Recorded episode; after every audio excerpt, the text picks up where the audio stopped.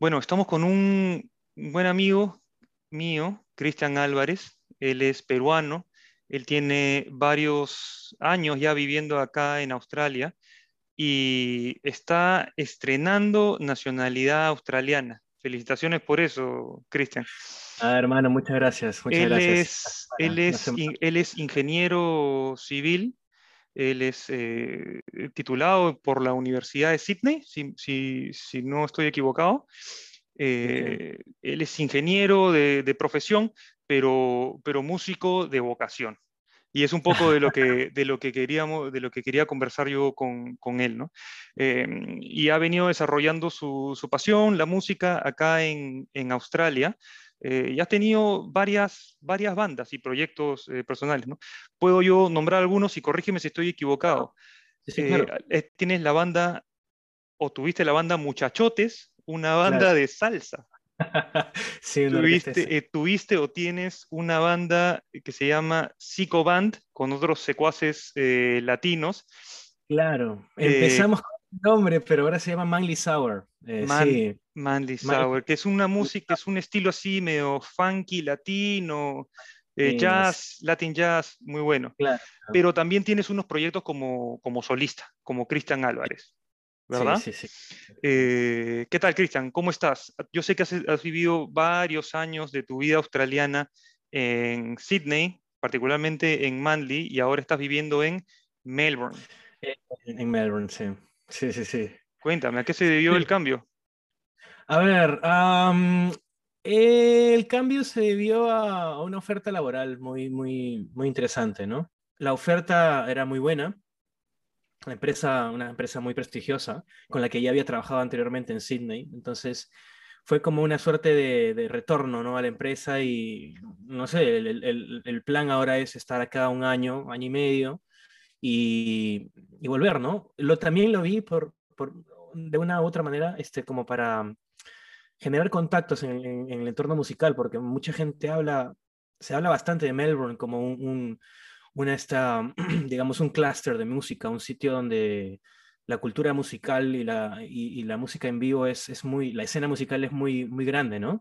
Entonces, eh, por eso, por, por esa serie de factores es que, ¿no? Tomé la decisión de venir ah, por aquí y ya cuarto o quinto mes ahora en Claro. Melbourne. Sí, el tiempo pasa rápido, ¿no? Siempre nos cruzamos, cuando estabas acá en Sydney, siempre nos cruzábamos en eventos organizados por la comunidad latina y siempre conversábamos, ¿no? Pero eh, creo que nunca tuve la oportunidad de, de- de felicitarte por, por, por No, todo esto, por todo, por todo lo, lo activo que eres y por cómo sigues con tus proyectos, ¿no? Eh, no solamente, o sea, no solamente te quedas con el ejercicio de tu profesión como, como ingeniero, que tranquilamente podrías vivir solo con eso, sino que tiras para adelante con, proyecto, con tus proyectos musicales y hasta proyectos deportivos. Te he visto hasta organizando, hasta organizando campeonatos de, de frontón y cosas, y cosas por el estilo. Eh, cuenta- o sea, ¿cómo- cómo- ¿qué, te, ¿Qué te mueve a estar tan activo? Eh, mira, a ver, sinceramente yo, o sea, de verdad, haciendo una revisión a lo que pasó antes, ¿no? Yo, este, yo vine con la intención, la mera intención de ve- venir a este país y, este, crecer como profesional y, y quizás ser uno de los mejores ingenieros del Perú, digamos, ¿no? No sé, porque esa era mi intención de, de ejercer mi profesión en un país de primer mundo, con las mejores prácticas, con, con los mejores controles de calidad, seguridad, de temas de construcción, metodologías, etcétera, etcétera. Entonces esa fue mi intención. Mi, sinceramente yo nunca pensé eh, tener tantas ganas de meterle a la música cuando llegué a Sydney. Esa no era, hay- yo sé que hay gente, tengo amigos en, el- en el- en la escena, ¿no? Que, que han venido acá a intentar realmente, ¿no? O sea, en sus países no pudieron, digamos, o las posibilidades, tú sabes, en Perú, ser músico en Perú. O sea, ser músico aquí también, incluso, ya vamos a hablar, si quieres, te cuento cómo es que veo el, panorama, ¿no? Financieramente hablando, para trabajar como músico full time, se puede en este país. Digamos, contra Perú, obviamente, es una dif- diferencia muy grande, ¿no? Se puede trabajar, yo podría, no sé, yo creo que podría vivir de músico, pero Claro, bueno, este, mi, mi idea nunca fue este, venir e intentar hacer algo con la música. Yo llegué acá y no sé, la música la utilicé, digamos, de una manera de, de conocer gente, porque yo, o sea, obviamente tú llegas a un país y es como si ese recién nacido, no tienes amigos de la primaria, de la secundaria, no tienes amigos de la universidad. La universidad yo la hice allá. Claro, hice una maestría acá por un año, pero o sea, saqué seis, siete amigos en esa maestría de un año, de dos semestres, ¿no? Entonces, no conoces a nadie, entonces lo que yo hice fue este, hacer jam sessions, ¿no? Digamos, sesiones de, de música en mi casa, improvisadas, invitaba gente que ni siquiera conocía, de eso, de eso, de eso te quería, de eso, te, eso, eso es uno de los puntos de los cuales quería, quería hablar porque eh, tú mencionaste de, Australia, cómo empiezas a desarrollar. Te quería preguntar, eh, qué, podrías tú eh, comentar sobre Australia, pero como plataforma o escenario para desarrollar esto? Yo que te sigo en las redes sociales, he visto que tú tenías estas tertulias musicales en tu departamento en, en Manly, que hasta le habías puesto un nombre, el Manly Ministry of Sound. Y, y, veía, veía que llegaba gente. De todos lados. Tú, te tú te dabas cuenta que no eran todos amigos, sino iban cayendo porque se pasaban la voz. O... Ese era el concepto, sí. O sea, a ver, yo, a ver, tenía un mes, dos meses aquí en Australia. Empecé la maestría en marzo del 2016, mi tercer mes. Entonces, sabes cómo tú, tú las universidades tienen sus societies, esas sociedades en las cuales tú puedes no hacer, no sé, jugar deporte o hacer, este, no sé, arte, teatro, no sé. Entonces yo me metía a las de piano, me metía a la de música, ¿no? Entonces, luego dije, oye, yo quiero conocer más gente, entonces tenía, a ver, en tres meses en un país nuevo, no tenía amigos, entonces lo que, lo que quería era hacer eso, ¿no? Conocer gente. Entonces hice una, organicé, yo creo que la primera, la primera, este, la primera fecha que hicimos de un jam session, digamos, como tal, fue en Cuyi, cuando estaba viviendo en Cuyi, en, fue julio, no sé, julio de 2016, que eran cuatro o cinco personas, ¿no? Y, salió bien, se la gente dijo, ¡ay, qué chévere, ¿no? Porque acá ah, conoció, tal persona conoció a tal, tal, tal, y este brasileño que tocaba solamente este bossa nova, y había una persona que le gustaba el bossa nova, pero sabía tocar jazz, y era como que se juntaron allí, ¿no? Y entonces la gente, o sea, siempre llega, intercambian números y tal, y yo siempre estoy, digamos, con las ganas de, de que de que gente invite gente y obviamente hay una curación de por medio, tampoco, o sea, una casa para digamos, un living room de 5 por 6 no puedes tener 300 personas, ¿no? Siempre hay una suerte de, oye, ya invita, ah, ¿quién vas a invitar? Ah, no, en serio, wow, perfecto. Entonces, siempre ha habido, no sé, siempre ha salido bien, pero hay un trabajo de por medio también, ¿no? Porque tienes que estar subiendo videos, haciendo publicaciones en el evento de Facebook, por ejemplo, ¿no? Entonces, ahí vas como que la gente también se va dando cuenta de por dónde va, ¿no? Entonces, así, es, es una cosa que tú dos años después o tres años después de que se iniciado, estoy hablando de 2016, 2018, 2019, yo digo, wow. O sea, sigo haciendo mis jam sessions cada cuatro meses y digo, qué nivel que ha agarrado esta, esta cosa, porque, o sea, los iniciales obviamente fueron como vacilón y tal, pero al final estábamos ya con micrófonos mejores, grabando, con, con unos músicos increíbles, y tú dices, ¿cómo es que esta gente me habla, ¿no? Claro, esto es súper es, es, interesante porque esto que comenzó como, como estas tocadas informales, amicales, eh, fue, fue agarrando, por lo menos contigo, eh, un, un, tono más eh, formal, profesional, que te ha llevado a, a, a, a decidir componer y tocar música de una manera más profesional y, y, y, a lanzar lo que creo que estás preparando yo, sinceramente, disculpa mi ignorancia, creo que ya no existen discos, pero algo similar este, estás preparando. Sí, claro, claro. O sea, a ver, ahora obviamente, digamos, los discos físicos son una opción, ¿no? no yo he optado no hacerlo, por ejemplo, el vinilo está volviendo, hay gente que está, no sé, imprimiendo vinilos, ¿no? Puede ser, podría serlo, ¿no? Pero ahora, a ver, digamos, yo estoy haciendo un junte de cinco canciones, que es un álbum de cinco canciones, pero los álbumes anteriores de 12 canciones, 11, eran los LP, los, long play, ¿no? Pero los EPs que le dicen es un extended play, entonces son solamente 4 o 5 canciones. Sí, yo, le digo EP porque, digamos, era la terminología que le decían hace. Claro, yo, yo, yo he tenido oportunidad de, escuchar alguna de tus canciones. No sé si todas ellas son de composición tuya. He escuchado Camila, he escuchado Santa Cuyi, que a mí me gusta mucho porque yo he vivido bastante en Cuyi. Eh, y, una, y escuché una canción que estoy seguro que sí es composición tuya, que es Yellow Song, que te soy, te soy honesto, la, primera vez que la, que la escuché se me, escarapeló un poco el cuerpo, porque debe ser una, eh, entiendo que es una canción por, la letra bastante personal, y la primera vez que la vi, la habías colgado con unos videos de, tu, de tus papás. Ah, sí, eh, Y, la verdad es que, que, me tocó bastante, y estoy seguro que cualquier persona, yo después lo voy a colgar en, en, las redes sociales, eh, pero estoy seguro que como a mí, toca una fibra bastante sensible y personal a las personas que, como tú, como yo, han emigrado y viven en, en, país, en Nueva Zelanda o Australia, que son países tan lejos de, nuestros, de, nuestra tierra. ¿no?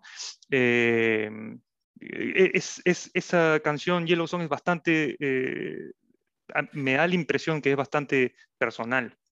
Sí, sí, entonces, a ver, yo Claro, como tú dijiste hace, hace poco, dijiste eh, que o sea, el, atrevimiento de uno, uno obviamente como, como, como, joven o como, como persona dices, no, yo, yo que voy a, ¿cómo se me ocurre escribir canciones, no?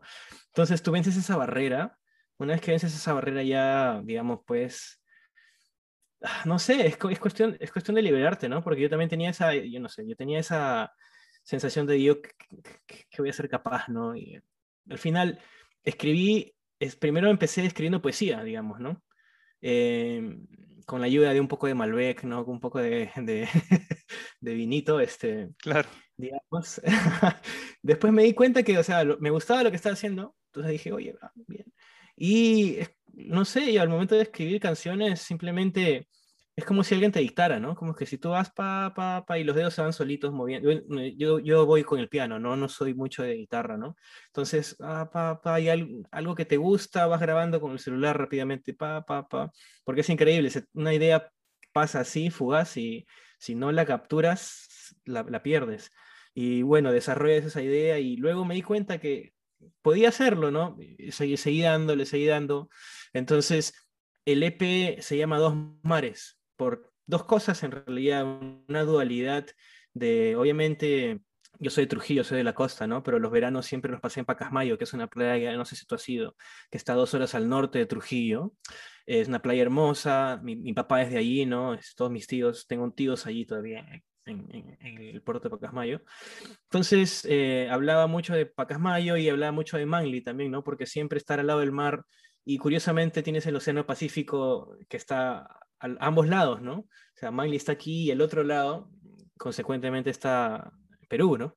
Eh, Pacasmayo. Entonces, dos mares por ese lado y también dos mares por el hecho de que yo ejerzo mi profesión y amo mi carrera. O sea, es un 50-50. Mucha gente dice, ¿no? Oye, no, este, qué bien, qué bien que estés haciendo lo que finalmente amas. Pero el oye, o sea, yo, soy, yo creo que soy sumamente afortunado. De verdad, soy sumamente afortunado porque hay gente que realmente lo hace por, porque obviamente da, te da estatus, te da dinero, ¿no? Bueno, también, pero o sea, yo amo la construcción. Despertarme a las 5 de la mañana no es lo mejor del mundo, pero estoy en el proyecto en el que estoy ahora, estoy motivadísimo y, me da ganas de ir, eh, abrir los, los, cuadros de Excel, planificar, hacer, o sea, me gusta lo que estoy, amo lo que hago. Y, y, y por eso es un 50-50 y por eso es que se llama Dos Mares, ¿no? Y, y, lo dejé en español porque dije, no, o sea, ya, dos mares, no es tan difícil, ¿no? O sea, claro. Que, bueno, y el que, el que, va a Google lo pone en Google Translator y lo puede sacar, ¿no? To seas, o sea, entonces la dualidad de la música y la ingeniería y la dualidad de vivir en Australia y ahora siendo este dual citizen, ¿no? O sea, tener el tema de Perú, Australia, ¿no? O sea, y los dos mares que están en el Océano Pacífico, que, que, que ponerles sí. el nombre de la cosa. Es, sí. sí, no, y, y, la verdad es que lo que tú estás eh, comentando, espero que las personas que, que, que, eventualmente escuchen esta, esta conversación se les quede bastante, ¿no? Es, es, ese es lo más chévere, ¿no? Que a pesar de, de tener eh, ese aspecto eh, de seguridad profesional, tener tu profesión y poder tener la capacidad de ejercerla, eh, eso no obstó para que tú, eh, no, no, no, fue un impedimento para que tú sigas en paralelo esa otra pasión que tienes, ¿no? Que es, que es la música, ¿no? Entonces, ¿qué, qué, qué le, podría, qué le podrías tú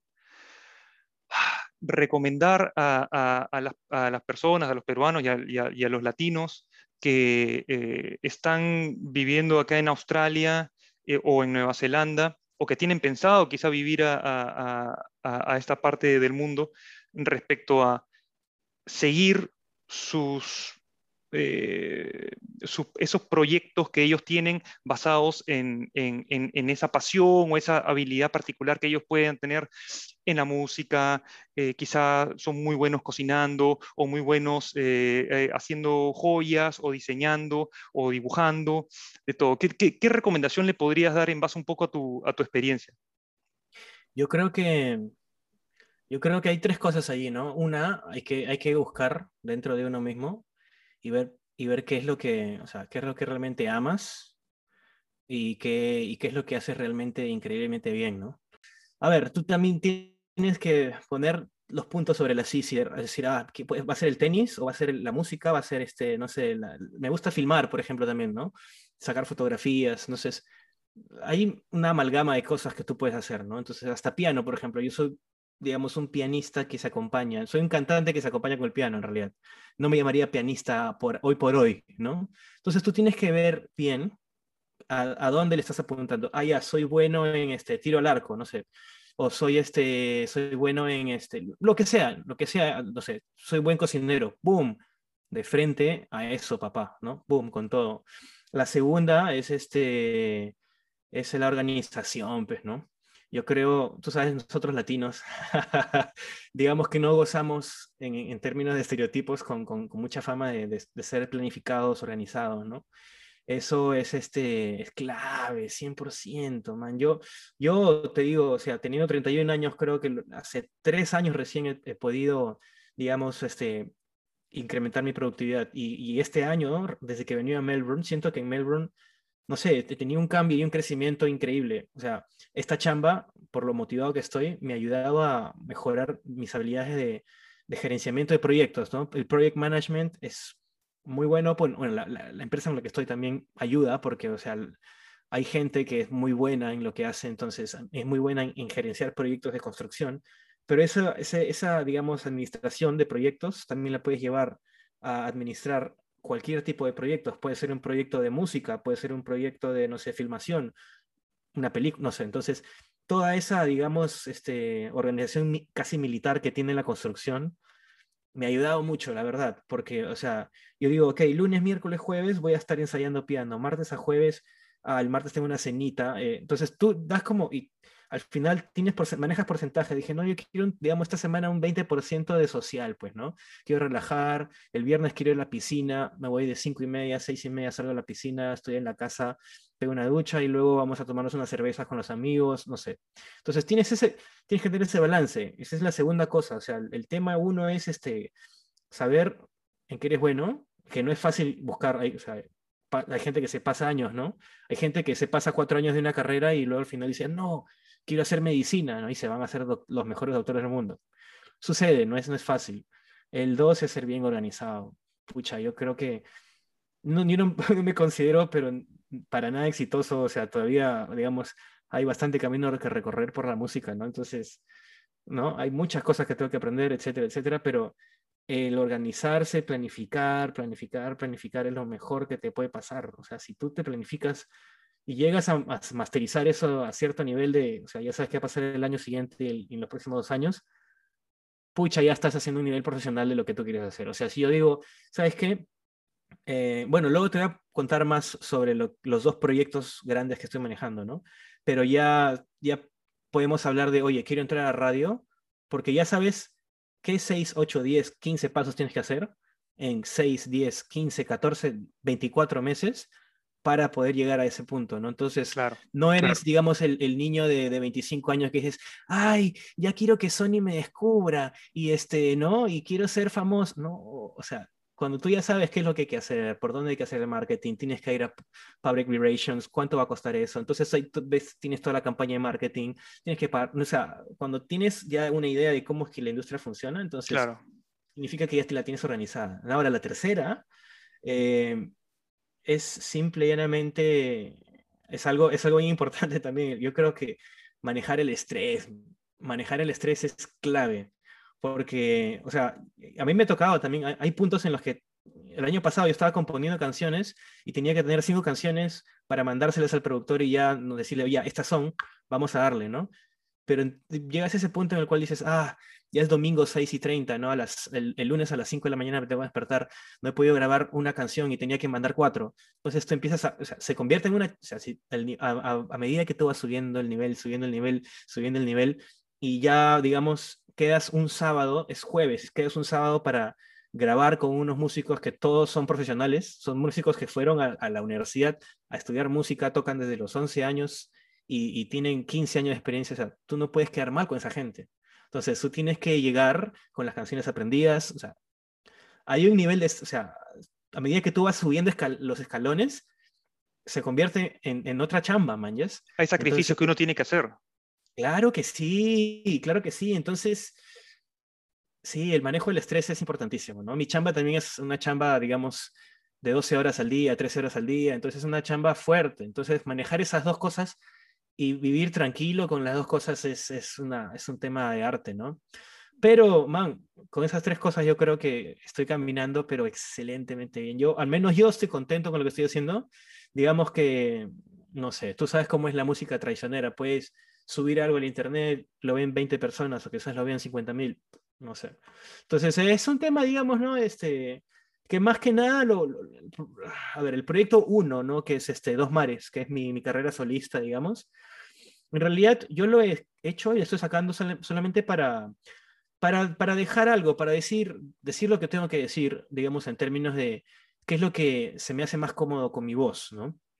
Y qué, qué es la música que está realmente dentro de mí y es música que yo he escrito solo, uh, en absoluto. Entonces, eh, es algo que, digamos, no tiene un fin comercial, que no tiene un, digamos, una, una, una, meta ahí, digamos, de, ah, ya quiero hacer tanto dinero con eso, o quiero estar en tal festival, o quiero estar en Blues Festival el próximo año. No, en realidad no, porque el, el tipo de música, como tú ya lo has visto, es trova, es un poco, digamos, tranquila, ¿no? Entonces es una onda más relajada que, va a otro mercado que no es, digamos, tan, tan grande como el Proyecto 2, que es Miley Sour, es un poco más de funky, disco, latino, eh, y va a tener una combinación de electro que todavía no la has escuchado porque la estamos cocinando. Entonces, va eso sí busca festivales, busca raves, entonces estar, digamos, en, en masas, ¿no? Y entonces es otro, es otro, es otro, es otro animal, digamos, es un animal completamente distinto. Oye, oye, la verdad, qué, qué, qué, chévere escuchar estos, eh, estos proyectos que tienes y cómo desarrollas tu pasión. Y estoy seguro que las personas que después escuchen este, esta conversación van a decir, yo estoy seguro que van a decir, oye, mira, lo que dice este, este, lo que dice Cristian es bastante cierto. Y sabes que si él puede, yo también puedo. Y sigo mis proyectos en la cocina, en la joyería, en este, el deporte, en, en, en, lo, que ellos, en lo que sea su pasión. Porque si tienen una pasión en algo, eh, le va a ser más fácil esos sacrificios que tú, a los que tú te refieres, ¿no? Claro, claro. no, no la, la, verdad es que felicitaciones por eso y porque eh, y porque me gusta así la, la, gente eh, como tú, la gente que tiene una idea y se manda. Claro, hay una planificación y, un, y, un, y una eh, elaboración de proyecto de por medio, pero no se queda en ideas, te mandas a hacerlo. Y los resultados, estoy seguro que van, que, que van a llegar y que, y que, están llegando, ¿no, brother? Felicitaciones nuevamente. Y, no te quiero quitar mucho tiempo, más bien muchas gracias por, por, darme, por darme este, este espacio. Una última, una última pregunta, ya que estamos hablando de música, ya que este, esta conversación pues, está orientada a ver, ojalá a, los, a, las dos o tres personas que nos puedan escuchar. sí, latinos, ¿no? Eh, y un poco a raíz de ese documental de que conversamos, ese documental de música, del desarrollo del, del rock en, en, Latinoamérica, rompan todo, que ah, está en Netflix. quiero que me, así, quiero que me des mm. tus, tus cinco mejores bandas latinas. Eres malo, ¿ah? No sea, asu, es complicado. Tus cinco bandas favoritas de Latinoamérica. Wow, a su madre. Eh, dame unos segundos para. Es que son. A ver. Yo pensé que la mm. tenías en la punta de la lengua.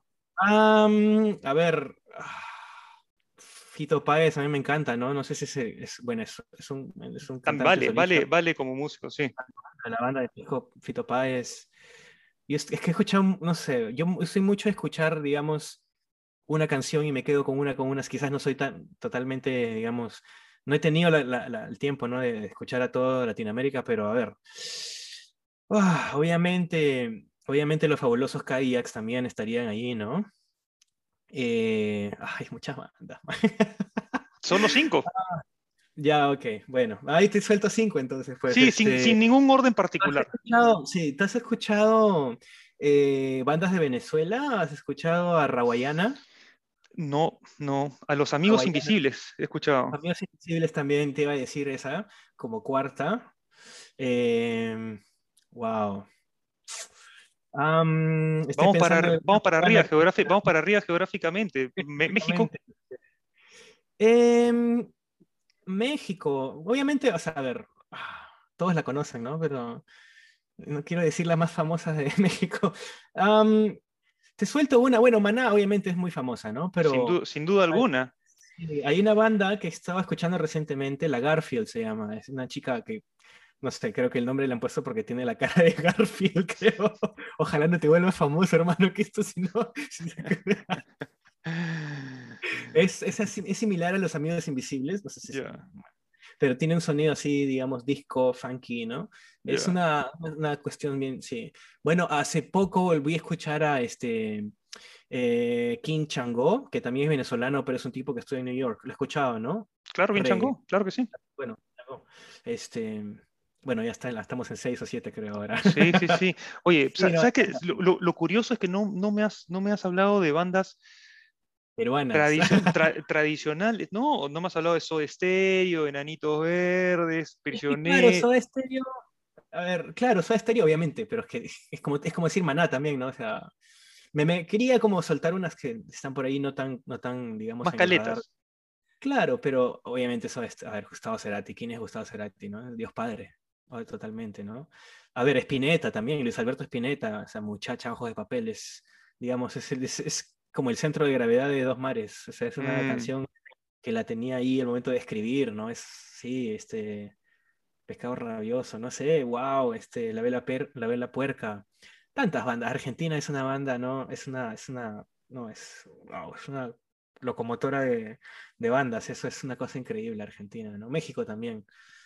Ah, sí, Oye, Cristian, hermano, Muchas, gracias, muchas gracias por tu tiempo, gracias por compartir todo esto que has compartido. Estoy seguro que, que la gente que eh, no solo va a entretener, sino va a hacer pensar a mucha gente que, eh, muchos latinos que, que, están acá en Australia, en Nueva Zelanda y que se pueden sentir que, que por dónde comienzo, ¿no? Claro. Eh, eh, a desarrollar lo que, lo que quiero desarrollar. Y estoy seguro que todo lo que tú has comentado, tu experiencia, eh, tus proyectos, cómo tú ves las cosas, les va, va a ser de mucha ayuda.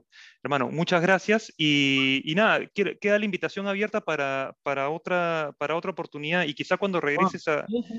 Quizá cuando regreses a Sydney podemos organizar una tocada acá en mi, en mi estudio. Mi estudio es decir mucho, en el garaje que tengo, este, con, tus secuaces, con tus secuaces musicales. Eh, ¿Cómo se llama la banda que estás organizando? ¿La nueva? Manly Sour. Manly, como Manly y Sour como Pisco Sour. Manly Sour. Manly Sour. Perfecto. Entonces queda la invitación abierta y nada, ya te estoy contactando para, para otra conversa, ¿te parece? Hermano, cuando tú quieras, conversamos. Perfecto. Doctor. Un abrazo.